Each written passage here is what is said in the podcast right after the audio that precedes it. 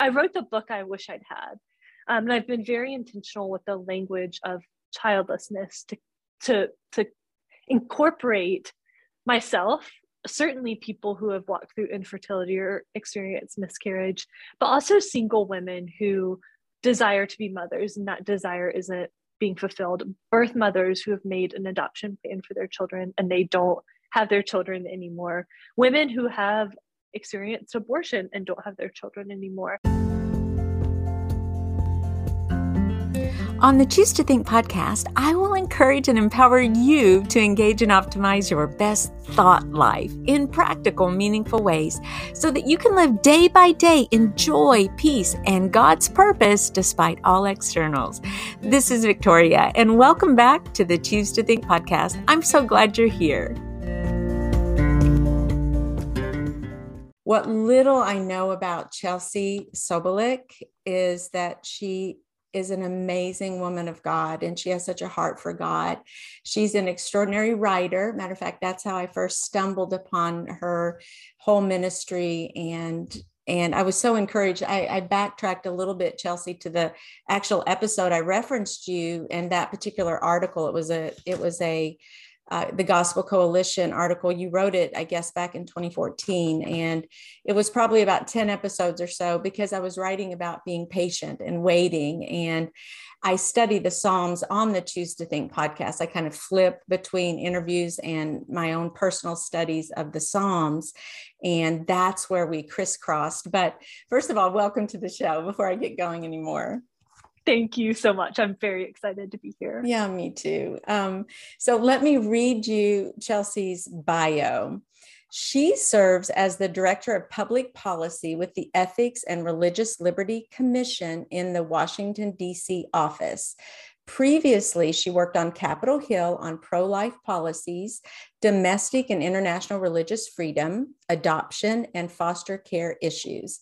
Chelsea has been published at the Wall Street Journal, USA Today, the Gospel Coalition, Christianity Today, and others. She's the author of Longing for Motherhood Holding On to Hope in the Midst of Childlessness. And she has a forthcoming book on women and work.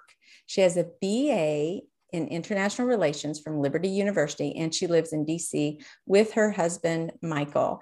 So, oh my goodness, that is that's quite the bio. I'm just like, oh, all these pieces you've written and the voice that you take to our capital. I, I just can't imagine. So maybe Chelsea, tell us a little bit about where you're from and how you got from to where you are now really? How, how did all that happen? Just tell just tell us a little bit about yourself.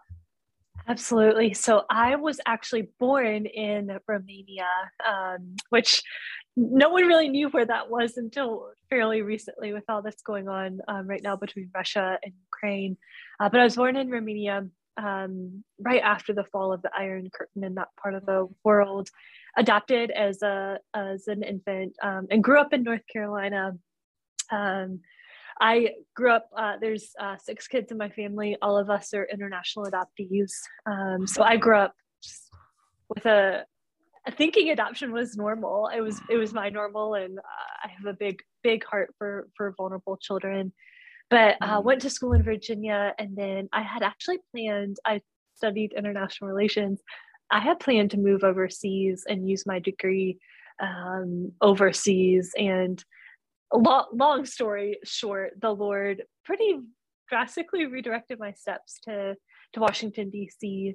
Um, and I've been here a decade now, um, serving. I've served at nonprofits, worked on Capitol Hill, and now I work for the public policy and ethics arm of the Southern Baptist Convention. So, you know, a lot of people in in DC, DC was always their dream and their hope and their goal, and that that just was never me. Um, but the longer I've been here, the more I've developed such a, a deep heart for for Christians serving in in government, uh, working on public policy, um, helping advance um, human flourishing through good public policy, and um, you know it can can get in the weeds sometimes, but I I take great joy in um, in what I get to do professionally, and uh, just it, it surprised me uh, that I've I I came here, that I've stayed here, uh, but the Lord the Lord has been so sovereign over every single step. So that's a very brief, very brief overview.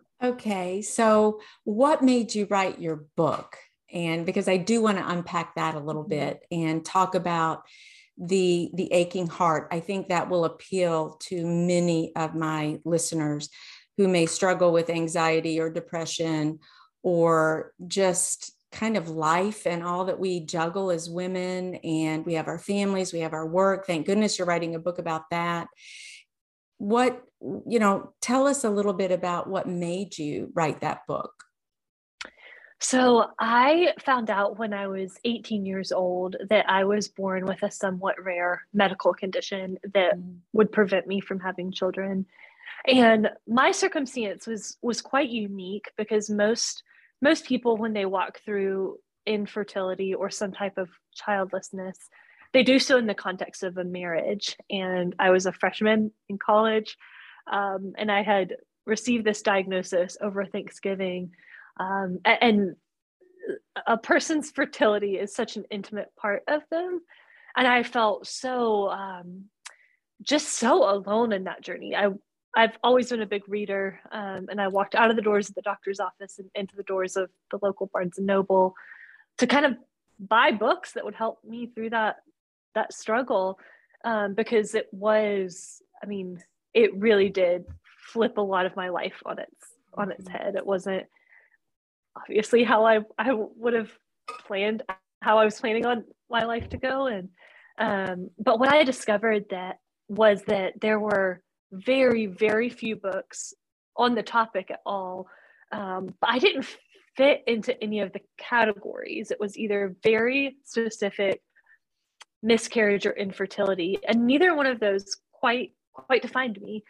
Um, so what I did instead was bought every book on suffering I could uh, oh, find and um, read those. Really, I, I, grew up in a Christian home. I had considered myself a Christian for for most of my life, but this was my first personal encounter with suffering, and really wrestled with the Lord through that. And it wasn't this quick and easy process. It was months of of um, there's actually a little a little prayer chapel on Liberty's campus, and I would go pretty frequently um, and just wrestle in prayer there because it was private. And at that time, I I didn't feel comfortable sharing with a lot of people. Um, I, I, didn't know how, and I was still grieving that. Um, but I mean, it was a decade later that I chose to write "Longing for Motherhood," and I, I did that very intentionally to give myself time to heal and to write from a scar, not a, a, a fresh wound. But I, I, wrote the book I wish I'd had.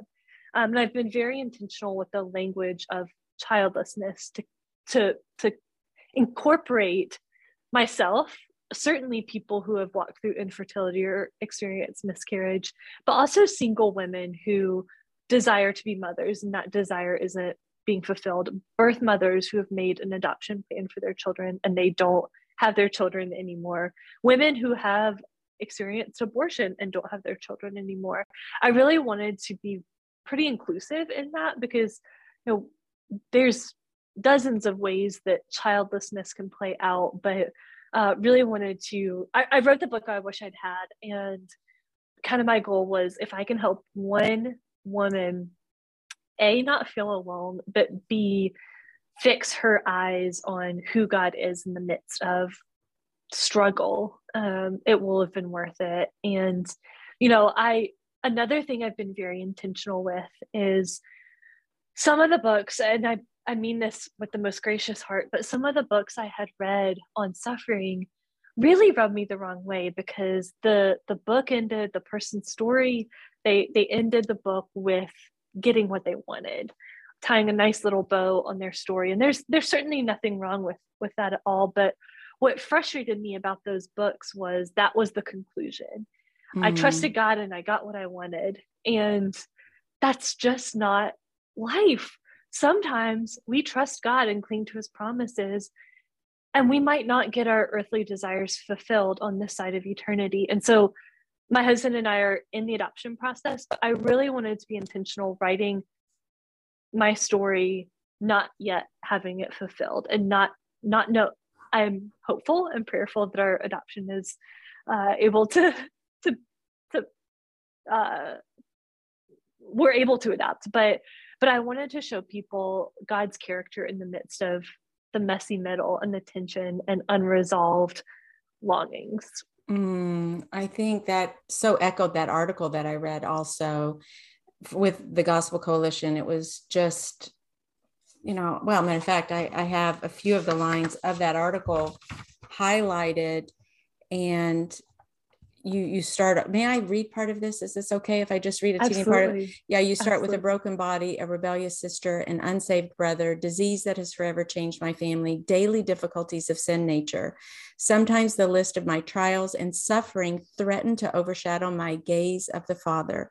The pain of living in a fallen world that weaves itself into my heart attempts to steal my affections from my savior and then the next line is, How long, O Lord, my weary soul cries out, echoing the, the words of Psalm 13. And you go on to write a few of the other Psalms. All my longing is before you. My sighing is not hidden from you. My heart throbs. My strength fails me in the light of my eyes. It also has gone from me. That's Psalm 38. I call to you when my heart is faint. I am weary with my crying. And you also say, and I had not heard this quote before, but John Calvin described the Psalms as an anatomy of all the parts of the soul. I love that. And that's one of the reasons I think that when when we struggle, what better book to go to than the Psalms because David so describes his emotions and feelings and events to the Lord, but he tends to conclude with, Yet I will praise you, God. It's almost, he always, he does kind of wrap it up with, I don't that it's he's not focusing on the outcome necessarily, though he describes mm-hmm. what he would like to have happen. But then he says, almost no matter, I'm going to just keep clinging to you, looking to you, and praising your name and trusting you. And gosh, that's hard to do in the here and now of it. And thank you for mentioning that so many of those books on suffering were so positive in the end. And which is wonderful. And many times you and I could say, yeah, well, it's been positive sometimes for us too. But there are times when it it just doesn't work out. I can even remember sitting in Wednesday night church classes or Sunday school classes, and I would just look around and everyone seemed to be Sally super Christian and and always giving praise to the Lord and always um, I don't know, they seemed to do life in a way that I didn't. And I, I just mm. would walk out feeling like like either what's wrong with me or what am I not doing right as a Christian? Why is this not working out for I don't know it would just now I've I've come beyond that and maybe matured a little bit through that and and I don't quite see it that way but but I also discovered that when I flat out said during those classes hold on wait a minute is anybody struggling then suddenly the ten, it's like the everything just fell and everyone was like oh yes victoria. Oh yes. Oh yes. And let me tell you this and this and this. So it was almost like a, a quiet suffering though they may have appeared to kind of have everything everything was you know glory be to god kind of thing. But but I, I want to go back to one little thing you said, though, on the language of childlessness. And I think I understood that you meant in the book being intentional about creating that scaffolding and that language there, what I think I understood that you mean is that you're also trying to to describe or include kind of any degree of childlessness. Is that what you meant by really being intentional about the language of childlessness? It is because i think so often there are certain demographics that can be overlooked. Um, okay. and i wanted to make sure um, to come alongside them. While I obviously don't have personal experience in all of those different mm-hmm. experiences, I included the stories of, of uh, women who do, um, but wanted to make sure that I was recognizing um, the different ways that childlessness could play out. Gotcha. Gotcha. About your book, I have a few notes. I think this was actually maybe on your cover and you talk about how childlessness remains a taboo topic in today's culture. Is that really true? Or is that, you know, okay, well, what did you mean by that? how how is childlessness taboo does that relate to your being intentional about the language and and just trying to make sure you're uh, you know looking at the different demographics is that what you meant by that too such a good question what what i meant is you know it is walking through childlessness what whatever way it plays out can be such a personal and private struggle mm-hmm. um and it can be very easy you know either from the pulpit or um, you know when when a pastor is is speaking to overlook childlessness or not address it because it is such an intimate part of part of someone mm. um, and, and, i think I, have I've certainly seen even since i've published my book gosh four or five years ago i've even seen the pendulum swinging but for for example i used to um, I won't say the name of the church, but a church I attended um, on Sunday evenings, they would they would bring um, people up and they could announce their engagements and they could announce pregnancies. And um, while there's nothing, of course, nothing wrong with with celebrating both of those, um, what it did was, um, well, I, I think two things in my mind. Number one, it, it those things, in my opinion, not to be celebrated with people who know those those people not necessarily a thousand person church and number two um, there was never language used of we're celebrating god's good gifts here and we're also mourning and grieving with those who desire these things but don't have them it was mm-hmm. it was pretty one-sided and that church has since stopped doing that um, but but things like that that can just be unintentionally harmful or hurtful to people who mm. have strong desires and god created us to desire or, or many of us do desire parenthood um, and, and that's a good god-given desire um, and i think just just ensuring that we're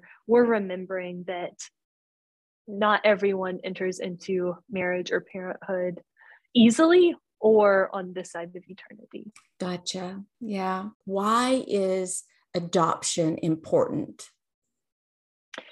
Oh my goodness, I could talk about this this topic uh, for hours and hours. Um, obviously, I have a, a, very personal connection to this to this issue, um, and and in the the second half of the book, I discuss different different avenues to parenthood. And you know i i will say right now not everyone should adopt and not everyone is called to adopt. And that is that is okay.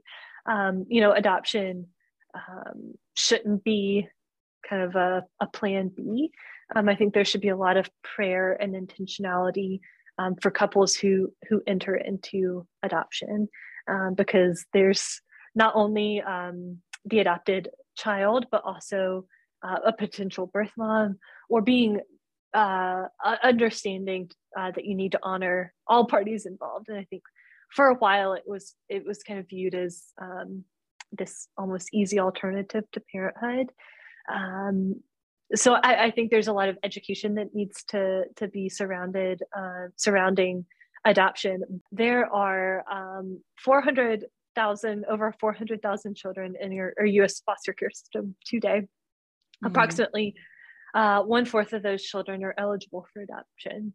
There are millions of children um, around the world who have either lost one or both parents, um, and that that number is actually increased during COVID because in developing countries, children have lost parents or caregivers. So, you know, I, I do think it is something that the church um, should should really think about how we can care for vulnerable children both domestically and and abroad. And again not everyone is called to adopt but you know james 127 does yes. call all of us to care for um, the fatherless and the, mm-hmm. yes and, and um, widows. And so i do think we are all called to care for uh, orphans. It just it'll look different for for all of us. My husband and i are adopting but also if, if people don't feel called to that, they can financially support organizations or, or couples who are adopting or you know there's there's dozens and dozens of ways to get involved in in caring for vulnerable children but i think it's a very important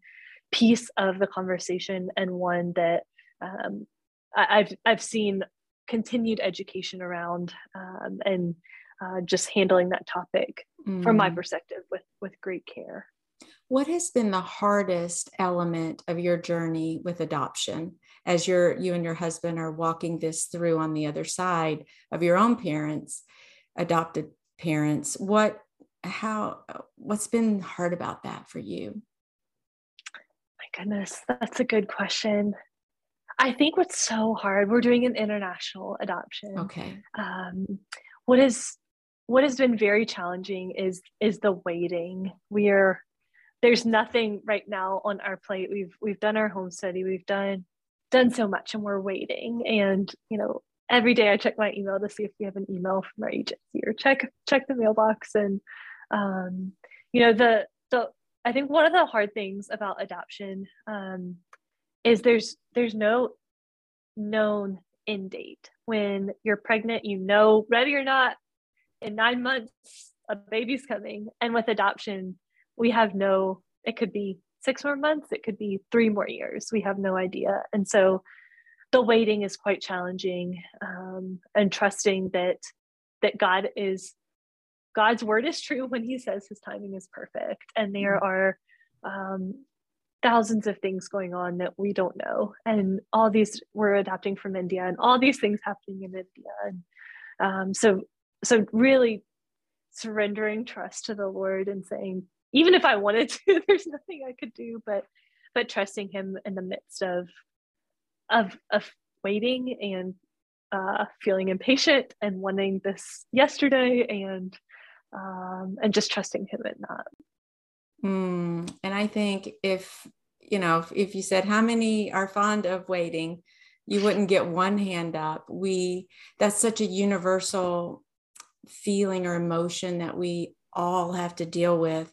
And it may not be waiting as in an adoption, but it could be waiting for so many different things in our lives. And I I don't know about you, but but for fun, sort of for fun, for the last couple of years, I've I've prayed through asking God, could you just give me a word for the year? and you know some people do that and that's kind of like your little theme word and and you you know you explore it and research it and so I had so much fun doing that this year, but I felt like the Lord was telling me my word was patience. And I mm. I was walking and praying, and I'm like, mm, I think I missed that, Lord. I don't think that's what you're telling me, because I want a good good word like mm-hmm. joy and you know freedom and just something that's charged with all this energy and is moving and momentum. And and so i just ditched it. And then a week or so later i was praying again and i'm like you've got to be kidding me.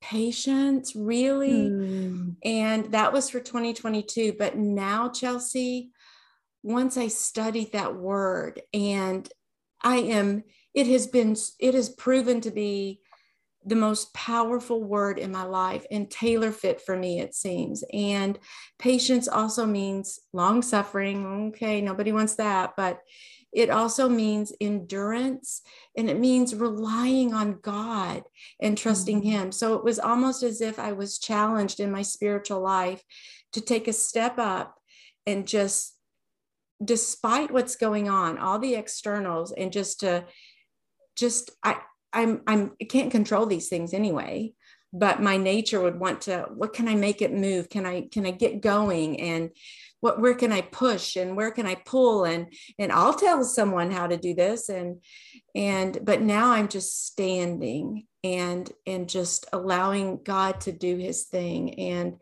it's you know we're yoked to christ. I, I have a big huge yoke in my office of, of, and it's an actual yoke from kentucky and was my granddad's and it weighs about 27 pounds. And and I, I tried to put that over my neck once and of course it's i can't do that. And but when jesus says that his yoke is easy and light mm-hmm. so i like to think of myself as just as i'm standing as i'm being patient to the best of my ability, relying on God, trusting Him, resting in that. I picture myself just yoked with Christ, that easy and light yoke, and He's going to do the maneuvering. You know, we have cattle used to wear that, and the big steers that would plow the my my granddad's farm, and and so you know, I'm just there. And one, there was always one lead cow or ox would be the lead one that just would would pull a little or nudge a little and that's the way i kind of look at at christ and all of that but the waiting such yeah. a beautiful picture mm. and like mm. mental picture to to to hang on to yeah it's and it's so meaningful i mean my my uncle had the yoke and and he displayed it in his one of his workshops i think or his garage and with a lot of ancient or old antique kind of tools and and after he passed i'm like i'm gonna ask my aunt you know she she said whatever you all want. And so anyway that was i'm like yes i want that yoke because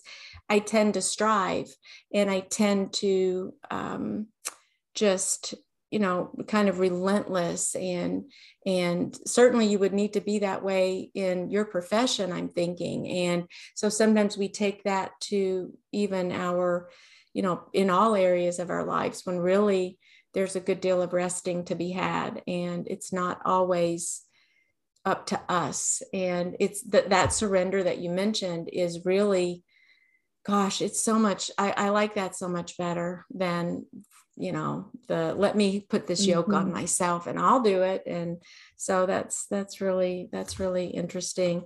Well what is like how about your siblings? I'm just kind of curious about you. You were one of six. Did I get that right? I am, yes. Yes. So are they kind of in this journey with you? Are they also adopting? Are they, you know, what's their what's their take on that? I'm just curious. So I am the only one of my siblings who has left North Carolina. So everyone's everyone's still in North Carolina and I have two uh, siblings who are married and uh, a niece and a nephew. Uh, but I know um, I know uh, multiple of my siblings have have mentioned possibly adopting in the future, and um, so we'll see. But they, I mean, they've all been such such great cheerleaders, and my parents have been incredible. My in laws have been incredible mm. cheerleaders, mm. and I'm so thankful um, to have to have family who who gets it at such a deep level and mm-hmm. who can mm-hmm. cheer us on and celebrate when we have have good days and and cry and and come alongside of us when we have hard days.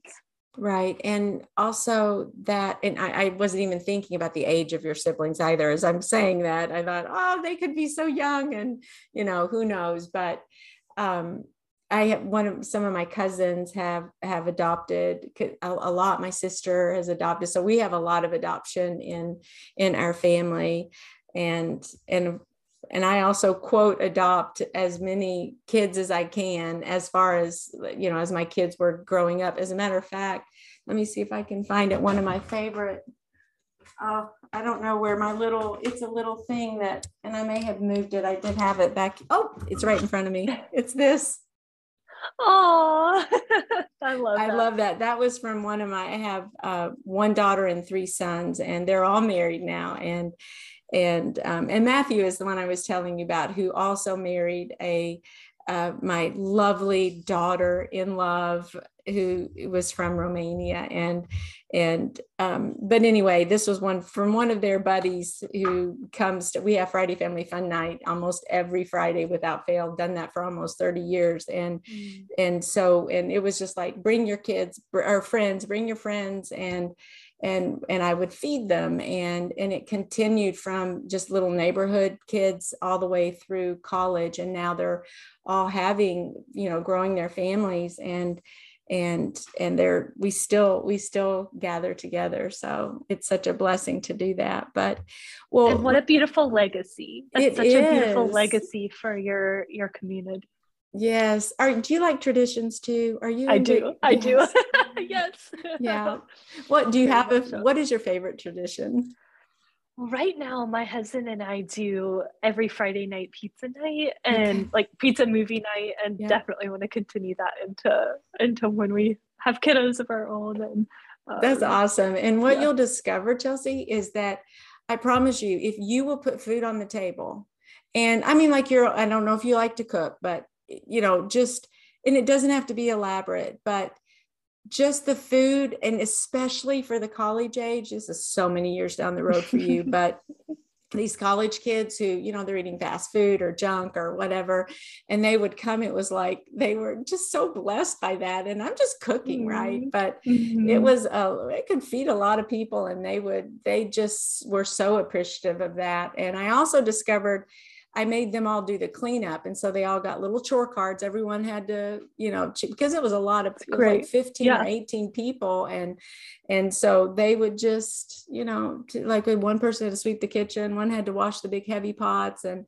anyway, it was just a lot of fun. It has been, I know that that tradition will outlive me. I feel mm-hmm. quite certain that it will. And I'm I'm so grateful that through all of these years that that we kept doing that and that we said no to other engagements on a Friday night and that even my kids were bringing their friends and they would come to the Walker house and I could still play with them. And we would do board games. We would I mean just whatever. It was just communicative. We had a rule about cell phones. You know they couldn't bring their cell phones had to go in one spot. And it was just all a face to face kind of stuff. And it was so I, I knew it was like sacred to me along mm. the way. And and those traditions are are just so important well i have another question about uh, for you also because i could just wag on about all these these building a family and mm-hmm. and welcoming in and hostessing and opening our homes and our hearts whatever that may look like and you know i've been a I was single mom for 20 years and God still allowed me to do something so mm-hmm. magnificent and huge in in my family. And and it's just a testimony of his goodness and his glory and it's an amazing thing to me. So i could really talk forever about that. But but i want to know why your work in washington is important. Why is it making a difference you know, public policy impacts thousands and millions of people's lives. And um, part of my job is to help advance good public policy that will help help people I will never meet um, flourish, whether it's here in the United States or or abroad. And then on the flip side, help stave off harmful policy. There's a bill uh, today that's coming before the uh, the uh, U.S. Senate that would allow for abortion for any reason up to nine months through through nine months of, of pregnancy. And as a Christian, I believe life begins at Scripture tells me life begins at conception, and that's a harmful bill for our preborn neighbors. And so, uh, policy really does have huge implications on our day-to-day lives and and some policies we might not even think about you know highways and river rivers and things like that that we just don't think about. But but then there are issues that um, that do impact um, human flourishing. And so um, my my role is to get to represent southern baptists uh, before congress the administration and the courts and advocate on on their behalf and say this is what what christians care about and this is uh, this is how we think that um, that government should should behave and respond in certain situations. So um, it's I, I I love what I get to do. I really do. How do you handle discouragement, like in the day to day of it all? Such a good. This is actually something I've thought quite a lot about because this this work is hard, especially working on some of the issues. You know a genocide in China, abortion in the US, human trafficking around the they're very difficult issues.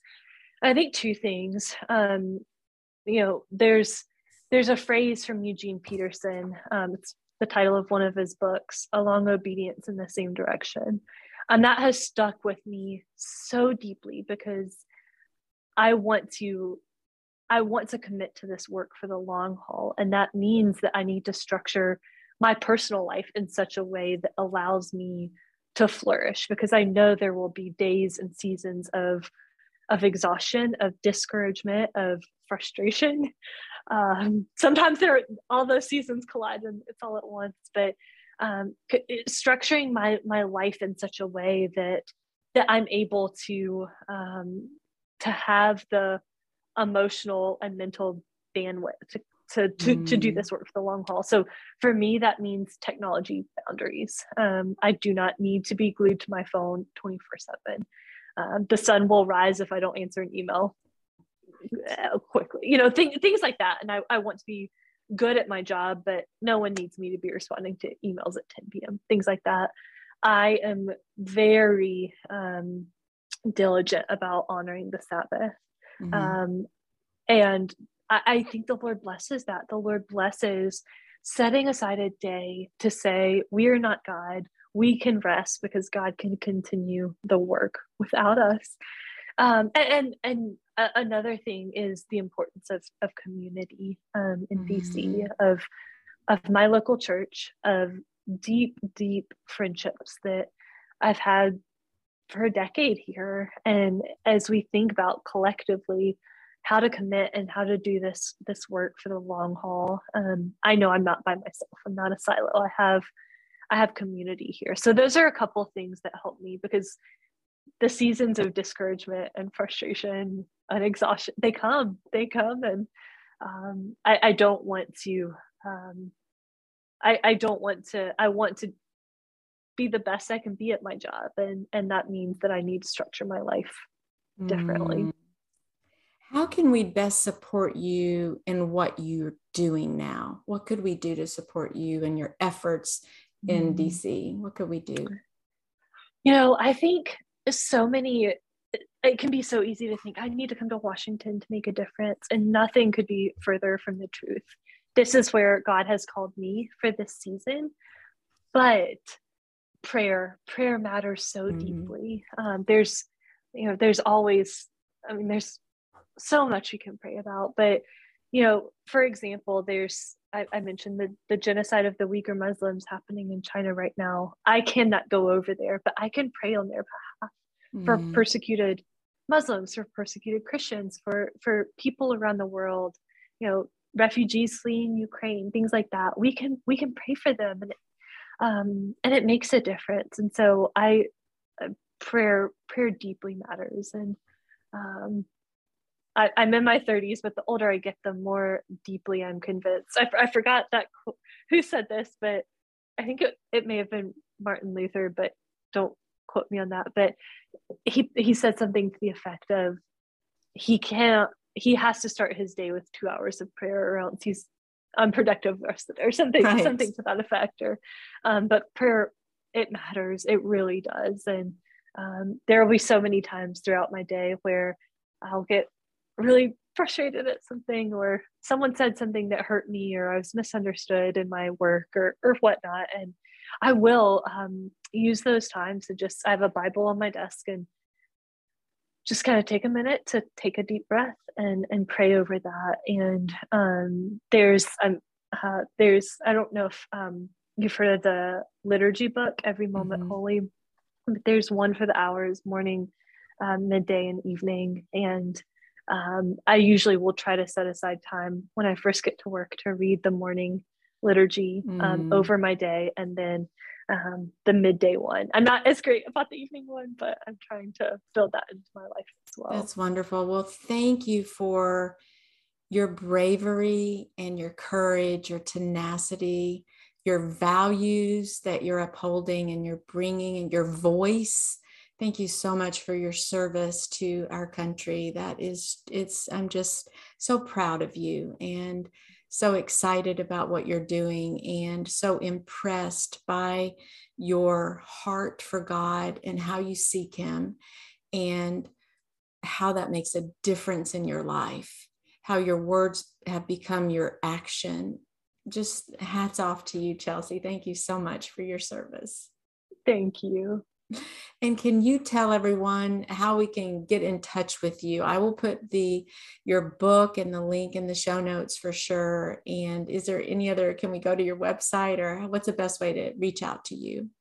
Absolutely. So social media and my website. Um, my website is chelseapattersonsobolik.com and then uh, I probably enjoy Instagram the most, so I'm probably okay. over there the most, but also on Twitter and all and the what, places. What is your handle in Instagram?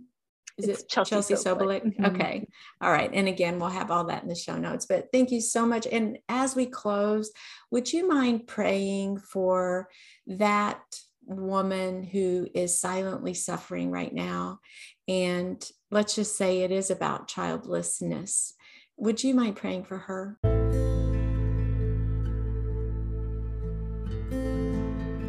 Heavenly Father, we um, come before you um, right now, and we know that you have already um, gone before us, and you know, um, you know who will listen to our conversation.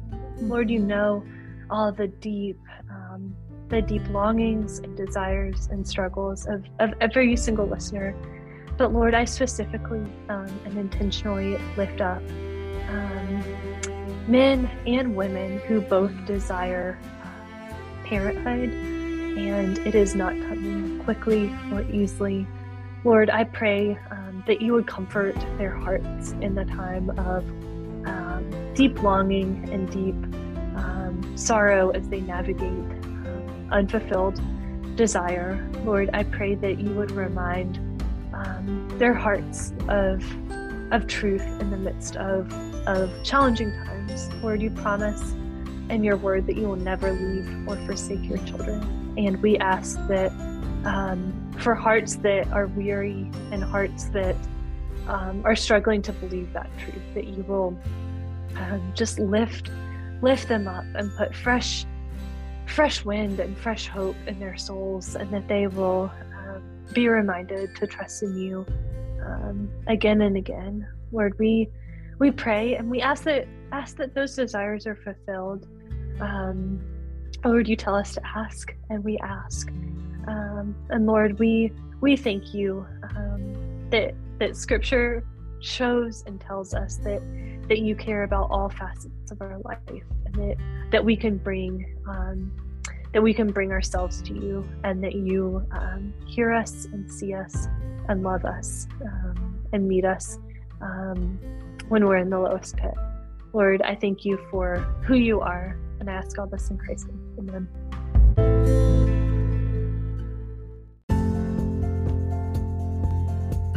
It's a wrap, Brain Changer. And until next time, Dios primero y que Dios te bendiga. Ciao.